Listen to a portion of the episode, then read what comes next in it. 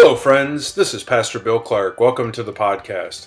Hello, friends are the first two words I begin each message that I get the privilege to share each Sunday. I get to tell my friends about the greatest friend, Jesus Christ.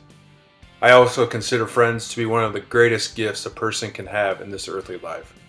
Most of the episodes will be messages I share each Sunday, but from time to time, I'll invite a friend to share some of their life with us over a beverage.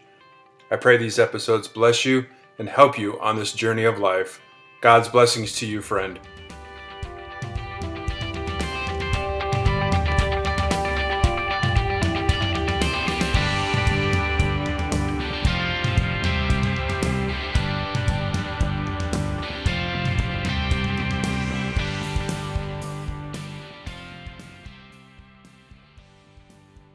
Messages from Sunday, November 20th, from chapter 10 of the story Standing Tall, Falling Hard.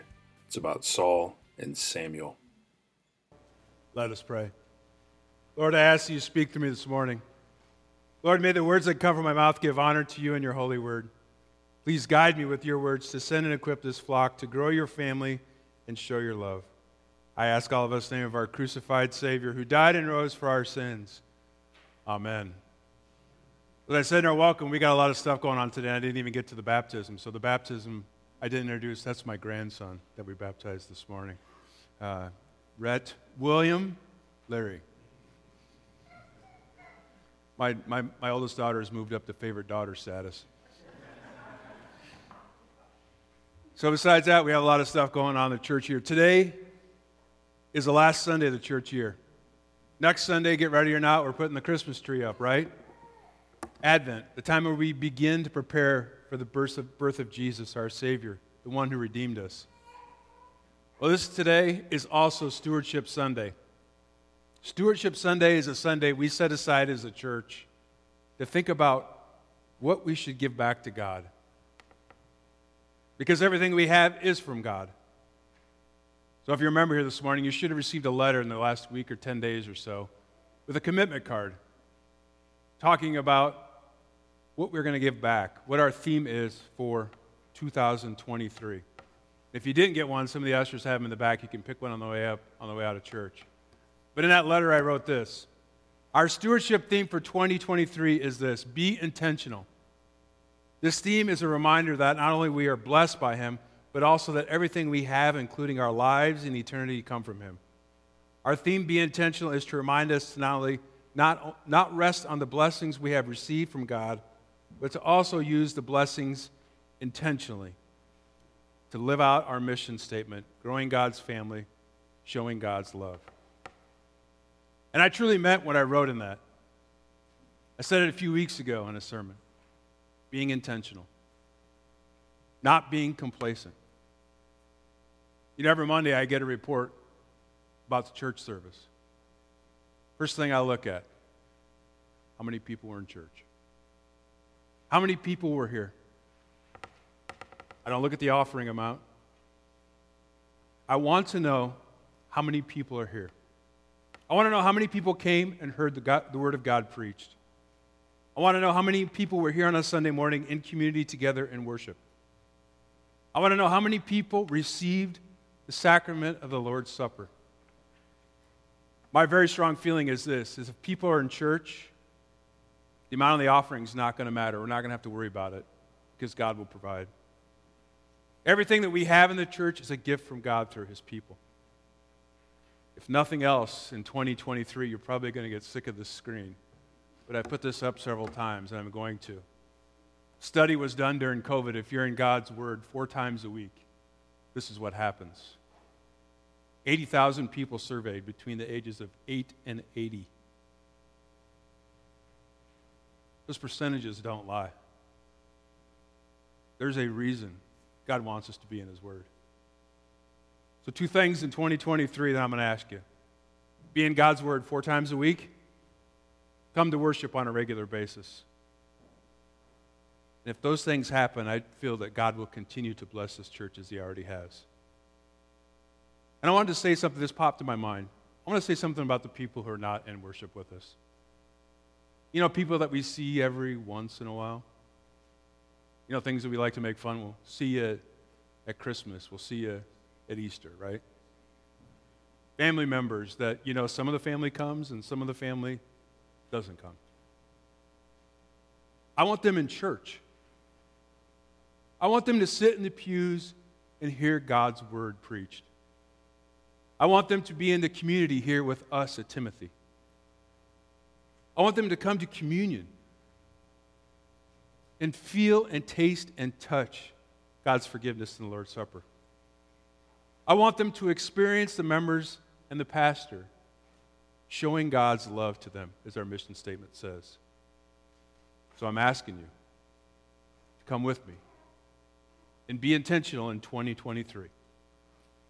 That's all I'm going to ask of you this Stewardship Sunday. So, chapter 10, let's dive right into it of the story. Now, a lot of people, we got some visitors today, so people might be lost, but as I said in our welcome, we're going on this chronological journey through the, through the Bible. We started at Adam and Eve, we're going to end up in Revelation next May.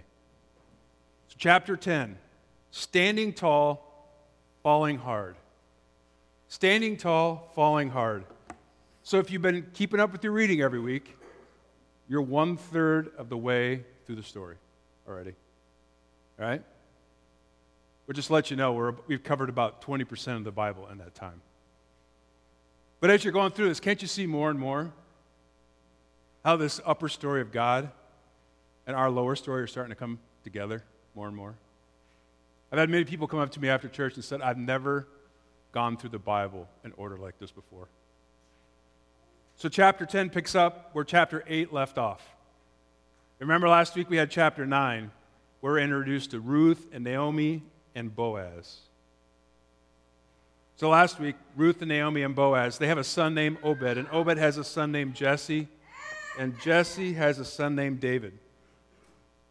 And 28 generations later, Jesus is born. It was our first instance in the story where we see Jesus is connected to the story, to this lineage that we find in Matthew chapter 1. So next week, in fact, the next two weeks, we're going to study King David. But before we get there, we have some growing pains in chapter 10. So before David becomes ruler, we see a nation that's going to go through a tough period. Chapter 10 in the story has been compared to the teenage years. Because Israel's won battles, they're having success in reclaiming the promised land, and they're confident, right? And they're standing tall.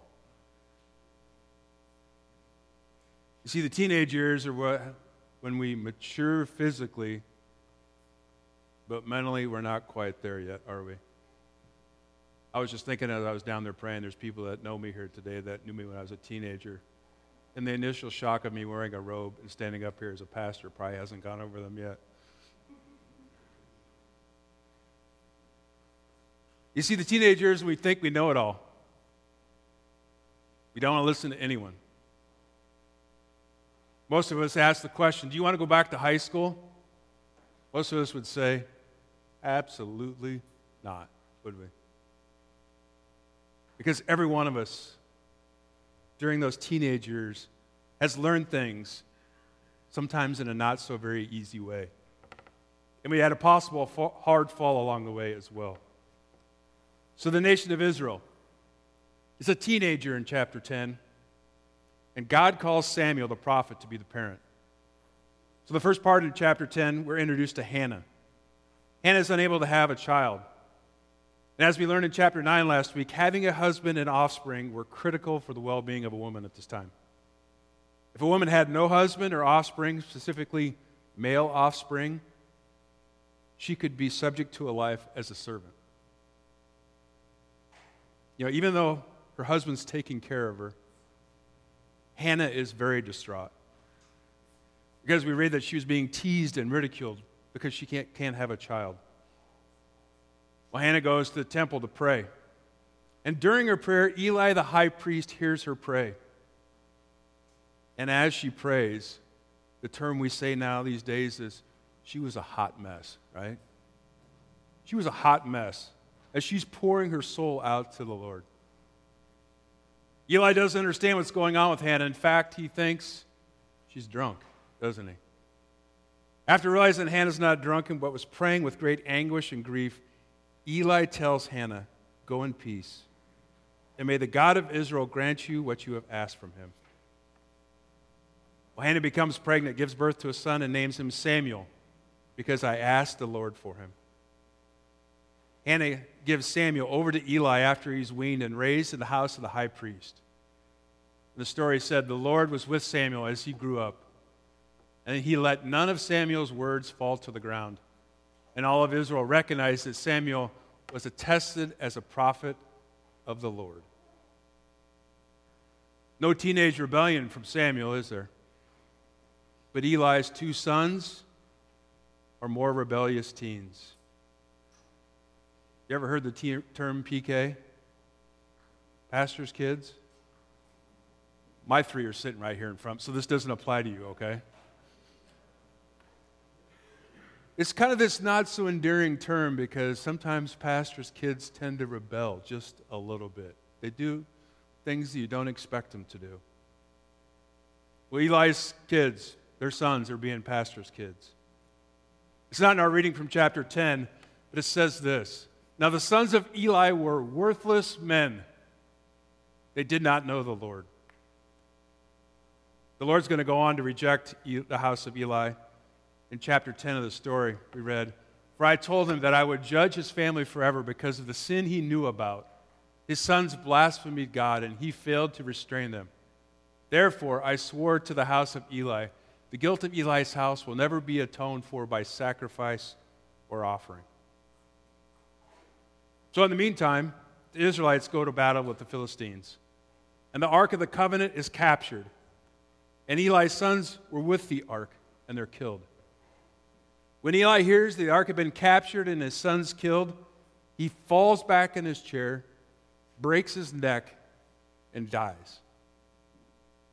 Eli had led Israel for 40 years, and now Israel without, is without a leader, and they don't have the Ark of the Covenant. No one to parent, to lead Israel. Well, now Israel is more than just a reluctant teenager. They've gone full blown rebellion.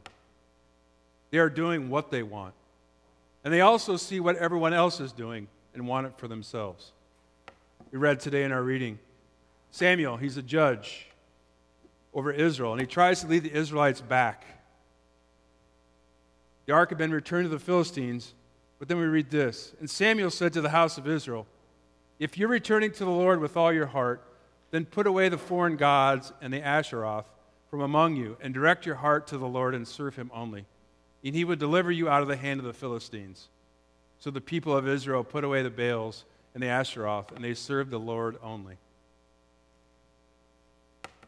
This didn't happen very much in our house, but every once in a while, there was one of our daughters that came home from college, and we took a picture of her in her bed after she moved up from college. This isn't the picture. And we couldn't tell if she was in the bed or not.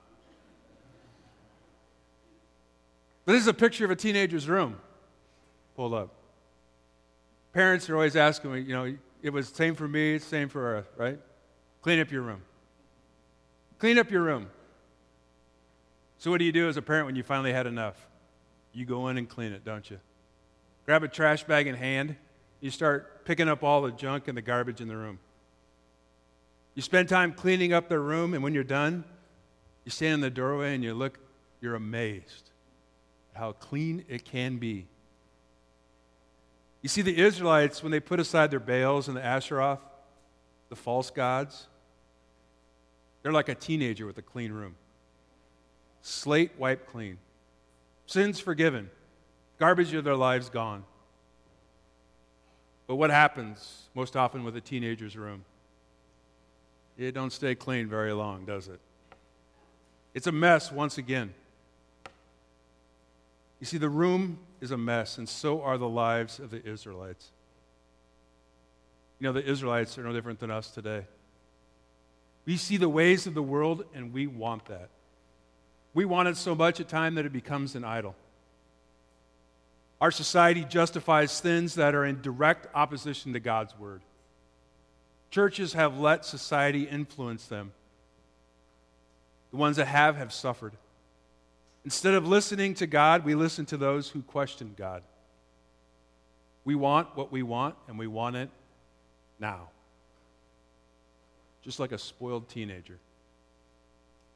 So Samuel now has become old. And as we read in our first reading from today, his sons aren't worthy to lead Israel either because they didn't walk in the ways of the Lord. And Israel wants a king. Now, appoint for us a king to judge us like all the other nations. Samuel was displeased, we read. Samuel was raised in the house of the high priest Eli. He was a prophet, a prophet that God appointed to be leader and judge over them. He took it hard. He had trained his entire life to do this. Then what does God do? He reminds Samuel in these great words. And the Lord said to Samuel, Obey the voice of the people and all that they say to you, for they have not rejected you, but they have rejected me from being king over them. And the Lord God went on to say, From the day I brought them up out of Egypt, even to this day, forsaking me and serving other gods, so they are doing with you also. You can feel the very heart of Samuel. And you can feel the heart of God in these words. The heart of God, heard over and over again by his people, gives comfort to Samuel. And he lets him know that it's not you they reject, it's me. You see, like a loving, caring parent, God is going to grant to teenage Israel their request. But in doing so, they're going to learn a valuable lesson when they fail. And they're going to fail immensely. You think about it as a parent, one of the hardest things for us to do with our kids is to let them learn something on their own. Right? We give them advice, tell them what to do. As if God had said, I've tried to teach you, but you won't listen. So go and try it your way. It's tough love, isn't it? Samuel appoints Saul to be the first king over Israel because they said he was tall and handsome. And with that appointment, he gave a warning. With the new king comes new rules and a new way of life. And when that king does things you don't like, God, in effect, says, Don't come crying back to me to get rid of him. Samuel advises Saul to follow God, but if you don't, there's going to be trouble. So things start out well for Israel and Saul. They win battles, he follows the will of God. But then Scripture says that Saul is jealous, impatient, and impetuous. And Saul begins to take matters in his own hand and takes, takes advantage of the power he has as king. You see, Samuel knew that Saul had failed as a king. And he went and warned Saul that his time as king was up, and it was time to find a successor. But having enjoyed the pure perks of being a king, Saul was not ready to go without a fight. Being king was now about Saul and the power he had, rather than following the will of God. As I read this passage, this story, I thought about how, how things have not changed. We love our power as humans. And how we use that power really shows what kind of people we are. We see all the time in the news, it's happened many, many times. Many powerful, especially men who are executives, politicians, entertainers, news people, they have this position of fame and power. And they use that to feed their own selfish desires at the expense of others around them. These men who we put up on a pedestal stood tall. Now they are falling. And falling hard. You always step back and wonder how does this happen? It doesn't happen overnight, does it? Over time, these men use their power and their fame to push the limits. But then when those limits become too much, they get exposed. These men make themselves into kings. Kings who they think have unlimited power. And by the way, they have no intention of giving it up until it's taken from them. See, just like Saul, chapter 10 of our story today. When he was confronted, it's time to move on, he's not going to go without a fight. These kings have repeated themselves throughout the history of man and will continue to do so until Jesus returns. So, why judges? Why judges and not kings? Why did God choose judges? As Christian and God's people of Israel, He wanted His people to be different. God chose them and led them, and God didn't want, as they say, levels of middle management in between us and Him, the true King. In our gospel reading today, the end of the church here, we see a picture of Jesus ruling as king from the cross. It's not what we'd think of Jesus, would we? As a ruler, as a king. Most kings rule from their throne. But Jesus was ruling from the cross. Jesus tells the criminal on the cross next to him that he will be with him in paradise. And from the cross, Jesus tells each one of us that we will be with him in paradise. A cross he took for each one of us because God loves you more than you would ever know or understand.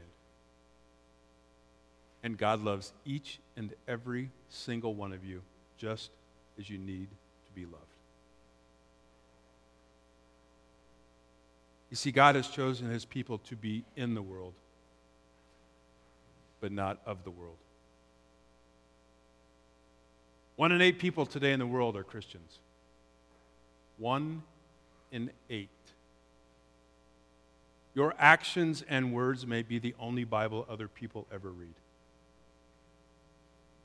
You ever think about that? Be intentional. In those cases, are you standing out or fitting in? because we are God's chosen people. We have been gifted. The power of the Holy Spirit is within you. You see, what do we as God's people, God's called people, do to stand out without having to make ourselves stand out? We live the Christian life every day, don't we? Every day. We live each and every day as a child of God. Is it a perfect life? Some days we're not even close, are we? But there is something different in being called a child of God. We must live our lives for our King and not the kings of the world. So I want to, add, I want to end with this question as I get older that keeps popping back into my head. I was thinking about maybe I'm weird, but as I talk to more people, they think about it too. What would others say about me at my funeral? As you're being wheeled down the aisle here in your casket, what are the people sitting in the pews saying about you? By the way, you're in heaven, so you don't care. But anyway, right? I think about that a lot. As your family and your friends and your coworkers and acquaintances sit in the pews at your funeral, what are the thoughts about you running through their head? Great guy. Loved to have fun. Loved God. Loved his family. Sometimes could be a Loved his job and so on. Take that one step further.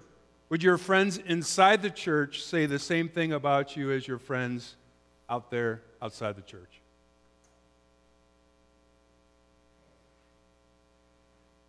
Would your family say the same thing as your best friend?